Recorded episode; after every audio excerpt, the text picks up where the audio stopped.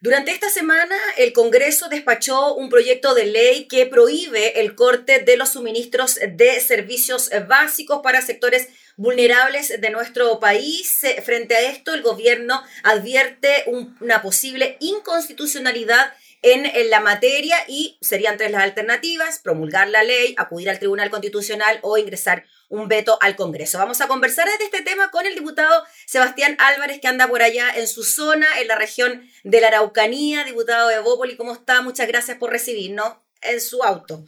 Muchas gracias, Gabriela. Sí, muchas gracias. Aquí estamos justamente eh, yendo a un sector de la región de la Araucanía, que es la comuna de Cunco. Por lo tanto, vamos nos detuvimos un minuto justamente para poder hacer esta entrevista tan importante porque es un tema muy sensible.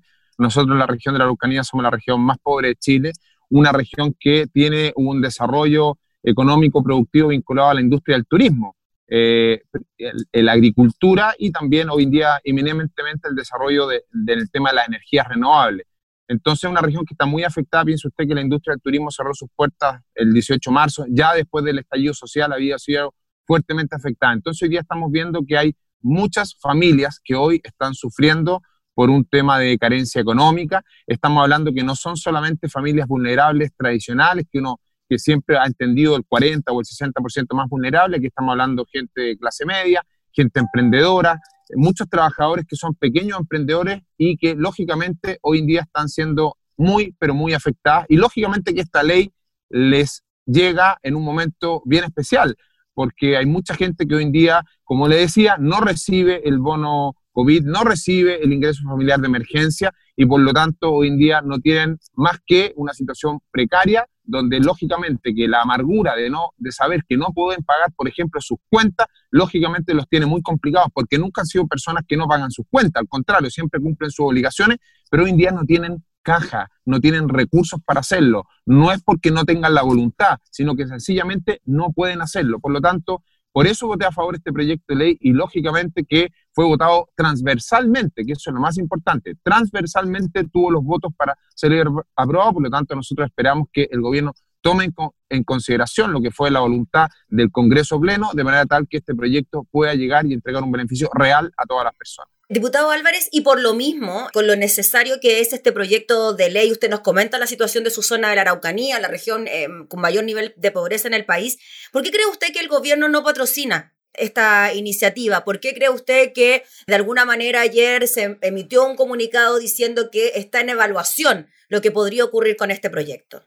A ver, yo entendería que esto obedece a que es una moción parlamentaria y que al ser una moción parlamentaria donde existen facultades y tiene que ver lógicamente con lo que la Constitución permite a los parlamentarios poder determinar en sala, entiendo que ahí está la revisión. Y quiero entender el concepto de revisión como una señal positiva desde el punto de vista de hacer ver, porque lógicamente yo por favor me he caracterizado por no hacer votaciones populistas, porque usted sabe que hoy en día no hemos llenado de populistas en el Congreso, entonces a cuál se le ocurre la mejor idea y la plantea y espera que esa idea, ¿no es cierto?, sea votada en sala y entendiendo que son proyectos inconstitucionales. Por lo tanto, el hacer ver el punto me parece bien, me parece bien que quede claro, si hoy en día tenemos que ser respetuosos, hicimos un juramento a respetar la Constitución y por lo tanto debemos respetarla. Sin embargo, estamos en un estado de excepción constitucional. Y este estado de excepción constitucional también, en casos tan importantes como lo que estamos viendo, que en este caso que las personas no puedan quedar sin suministros básicos,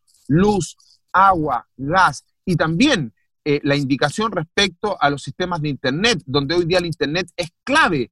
El Internet está asociado hoy día a educación, está asociado a teletrabajo, por lo tanto, es clave que esos servicios no sean cortados. Y por eso creo que el hacer el llamado, el punto, pero sí decir, no directamente que van a ponerle un veto o que se va, ¿no es cierto?, a rechazar el proyecto, sino que va a ser evaluado, entiendo que es una señal positiva respecto a, evaluar esta, esta ley que fue, salió, ojo, desde la Cámara de Diputados y del Senado, por lo tanto, de, los, de las dos cámaras sale favorable este proyecto y espero de verdad que este sea un proyecto de ley que sea promulgado pronto por el gobierno. Mm.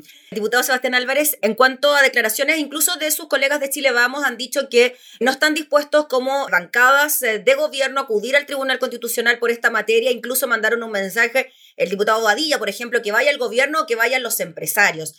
¿Qué le parece a usted eso de que quizás incluso podrían ir las empresas de servicios básicos recurrir al Tribunal Constitucional por la misma materia. A ver, yo aquí quiero hacer un llamado a la sensatez, a la unidad nacional. Estamos todos entendiendo que hoy día lo que hay que hacer no es distanciarnos, no es pelearnos los privados, los públicos, todo lo contrario. Yo creo que hoy día tenemos que aplicar una sensatez y esa sensatez hoy involucra tener una sensibilidad. Yo invito a cualquier empresario, invito a cualquier persona a salir a recorrer, a estar con la gente. Y cuando le estoy hablando, no estoy hablando de los sectores más vulnerables que tradicionalmente, como le decía, hoy en día, por ejemplo, tienen un, beneficio en el pago de la luz, muchos tienen, ¿no es cierto?, subsidio a la luz y al agua. Estamos hablando aquí hoy día del pequeño, la pyme, y este proyecto justamente beneficia a las pymes, que son personas que tenían unas cabañitas y que hoy en día esas cabañitas no han podido recibir turistas y ya pasó los ferias. Por lo tanto, hoy en día ellos han resguardado incluso a sus trabajadores, tenían dos trabajadores, los han resguardado aplicando algún beneficio como la suspensión laboral, pero no tienen la plata para pagar las cuentas porque no tienen caja, no hay espalda financiera. Por lo tanto, hoy es momento de todos ponernos la mano al corazón. Y aquí no se trata de populismo, se trata de resguardar la economía. ¿Para qué vamos a reventar a las pymes de Chile? ¿Para qué? Para que terminen de la suspensión laboral a término de contrato laboral, si ellos hoy en día la suspensión laboral también involucra que tienen que pagar las leyes sociales. Por lo tanto, las inversiones que se realicen es preferible que se hagan justamente a lo que es el resguardo de la seguridad social de los trabajadores, más que en este caso puntual. Porque además, ojo, no se dice que no se van a pagar las cuentas, se dice solamente que hay una suspensión en el, corte del servicio y que luego la persona va a tener la oportunidad de repactar esa deuda hasta en 12 cuotas. Por lo tanto, también se va a cumplir el compromiso en el tiempo, si es solamente para superar este momento crítico que estamos viviendo hoy en día. Sí, eso también hay que dejarlo claro, ¿no? Que no es ningún regalo por parte de las empresas sanitarias para los clientes que no puedan pagar, sino que es una especie de préstamo, ¿no? Durante los meses que dure la emergencia y después esto se tiene que ir pagando. ¿Cómo ve usted, diputado Sebastián Álvarez, esta especie de disyuntiva que se genera con proyectos de ley que responden a un clamor eh, popular, como es el de los servicios básicos, como es el postnatal de emergencia, y que el gobierno responda con la inconstitucionalidad como argumento a la hora de decir, saben que esto no lo podemos patrocinar? ¿Cómo se le responde a la ciudadanía? Que quizás bien poco entiende de constitucionalidad, de tribunal constitucional, pero que, como usted dice, tiene la desesperación de eh, las mujeres no tener con quién ir a dejar a su guagua si tienen que volver a trabajar o no tener plata para pagar la luz o el agua. Bueno, ahí también, como usted bien dice, yo quiero ser bien serio y bien responsable. Tenemos que ser coherentes respecto a que hay una constitución y esta constitución es la que define finalmente lo que los parlamentarios podemos representar o presentar al Congreso, sí o no. Y creo que es bueno que el gobierno sí haga los puntos como entiendo que lo debe hacer en este caso, decir, bueno, vamos a revisar y evaluar. Sin embargo, no tenemos que olvidar que los diputados tenemos tres facultades. Una es la facultad de la representatividad, ¿ya? Y al representar, lógicamente que uno tiene que levantar las voces de lo que está sintiendo los grupos que uno representa. Y eso es un tema que tenemos que analizar profundamente, porque en nuestro rol de representantes somos aquellos que estamos hoy en día en la primera línea, estamos con las comunidades, compartimos diariamente y estamos escuchando lo que ellos piden y necesitan. En el caso puntual de la mujer, lo que usted bien decía, nosotros desde Bópoli también levantamos una propuesta y le hemos presentado esta propuesta al Ejecutivo, que es justamente que haya un permiso especial, ya sea al padre o la madre, para que puedan justamente cuidar a sus hijos. Más allá, porque hoy día se hablaba solamente del postnatal. Ojo, que hoy día hay muchas familias, muchas familias, yo le haré el caso puntual, familias que trabajan, la mujer, por ejemplo, y el hombre, eh, y que han tenido que regresar a su trabajo. Y ella, por ejemplo, trabaja en un mall y él trabaja en un, otra actividad y ha tenido que retornar al trabajo porque la suspensión laboral se levantó. Y tienen hijos de 6, 7 y 8 años. ¿Qué hacen esos niños en la casa cuando hoy día los colegios mantienen la teleeducación? ¿Qué hacemos con esos niños? ¿Se quedan solo en la casa? ¿Quién se preocupa de acompañarlos en la educación? ¿Quién se preocupa de la alimentación de esos niños? Por favor, estamos viendo un momento único en la historia de la humanidad. Y eso es lo que tenemos que tener claridad. Único en la historia de la humanidad. Todo lo que está pasando nunca había pasado. Por lo tanto, ese nivel de excepción es lo que tenemos que entender que hoy día tenemos que tener la capacidad y la flexibilidad de poder legislar en aquellas cosas que nunca habían sucedido y que hoy de manera excepcional tenemos que avanzar. ¿Qué vamos a hacer con, esas, con esos niños que hoy en día la madre ha tenido que volver a trabajar, el padre ha tenido que volver a trabajar, por ejemplo, funcionario público, y la madre trabaja, ¿no es cierto?, en un servicio comercial que hoy en día reapertura las puertas. Y además tienen dos computadores en la casa, son tres niños y tiene que haber alguien que organice cómo se turnan, cómo hacen las guías, cómo trabajan, porque para los niños tampoco ha sido fácil esto de la teleeducación. Entonces, por favor, estamos en un estado de excepción constitucional y ese estado de excepción constitucional requiere que tengamos la capacidad de legislar también en aquellas cosas que son demasiado importantes y estratégicas. No me imagino a los niños solos en la casa, con el padre y la madre trabajando y ellos qué, quién les cocina, quién se preocupa, quién está con ellos. Diputado, eso es lo que uno esperaba, ¿no? De que si el gobierno dice este proyecto es inconstitucional por una serie de factores, algún tipo de propuesta para solucionar el problema, y lo estamos viendo desde la bancada de Bopoli, como usted nos comenta, algo que le dé un permiso especial a los padres que tienen hijos, se lo digo también por experiencia propia, que es bien difícil estar en la situación del teletrabajo, cuidar al hijo, imagino la desesperación para aquellos que no tienen con quién dejarlos.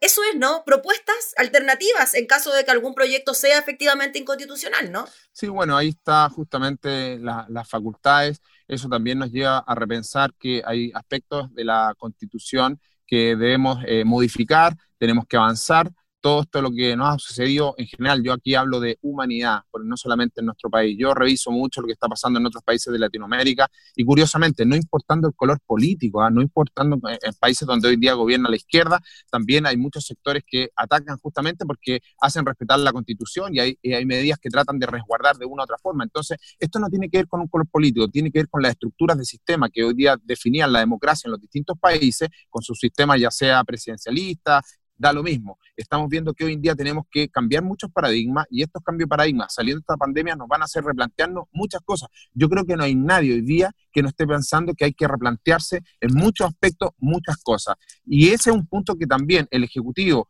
yo quiero valorar lo que ha hecho el Ejecutivo, quiero valorar al ministro de Hacienda, de verdad, ha hecho un esfuerzo gigante, ha podido de una u otra forma ir resolviendo las distintas necesidades que se han presentado, porque nada de esto estaba pensado ni siquiera estaba planificado, ni siquiera estaba puesto en el peor de los escenarios de emergencia que podíamos vivir como planeta. Por lo tanto, se entiende que es un esfuerzo gigante y por lo tanto también nuevamente hacer un llamado en el caso puntual de este proyecto de ley que busca, como estamos diciendo, no es condonar deudas, no es que no se van a pagar las deudas, es solamente garantizar que pueda darse el servicio y mantenerse el servicio a aquellos usuarios que además los requisitos quedaron muy bien definidos, están definidos quiénes son las personas que pueden postular. Y ahí, en esa, con esa mirada, tener este, este concepto de excepción respecto a poder brindar esta tranquilidad a la ciudadanía que va a poder recibir el servicio de luz, de agua, de gas y también los servicios de Internet, mientras dure el estado de excepción constitucional y que luego de eso va a poder repactar en 12 cuotas el pago, me parece que tiene que ver con humanidad, con sensibilidad en estos tiempos. Y ahí es donde yo hago la apelación y hago lógicamente un llamado al gobierno a, haciendo uso de sus facultades, a poder,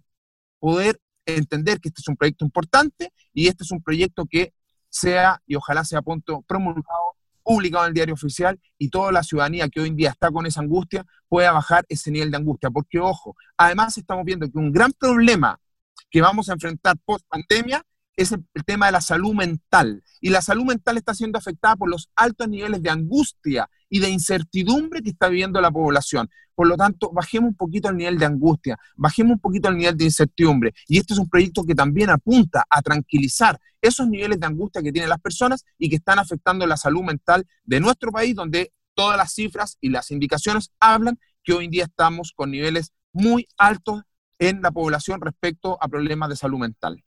Muy bien, pues diputado Sebastián Álvarez, le agradecemos enormemente por eh, darse unos minutos para conversar con nosotros de este tema que es tan importante, que genera también eh, tanta atención y tanta expectación por parte de la ciudadanía. Así que lo dejamos allá en sus labores eh, distritales, en su zona de la Araucanía. Muchas gracias, Garela, y un saludo muy grande a todas las personas que nos están viendo. Gracias, pues el diputado Sebastián Álvarez conversando sobre el proyecto de ley que prohíbe el corte de suministros básicos.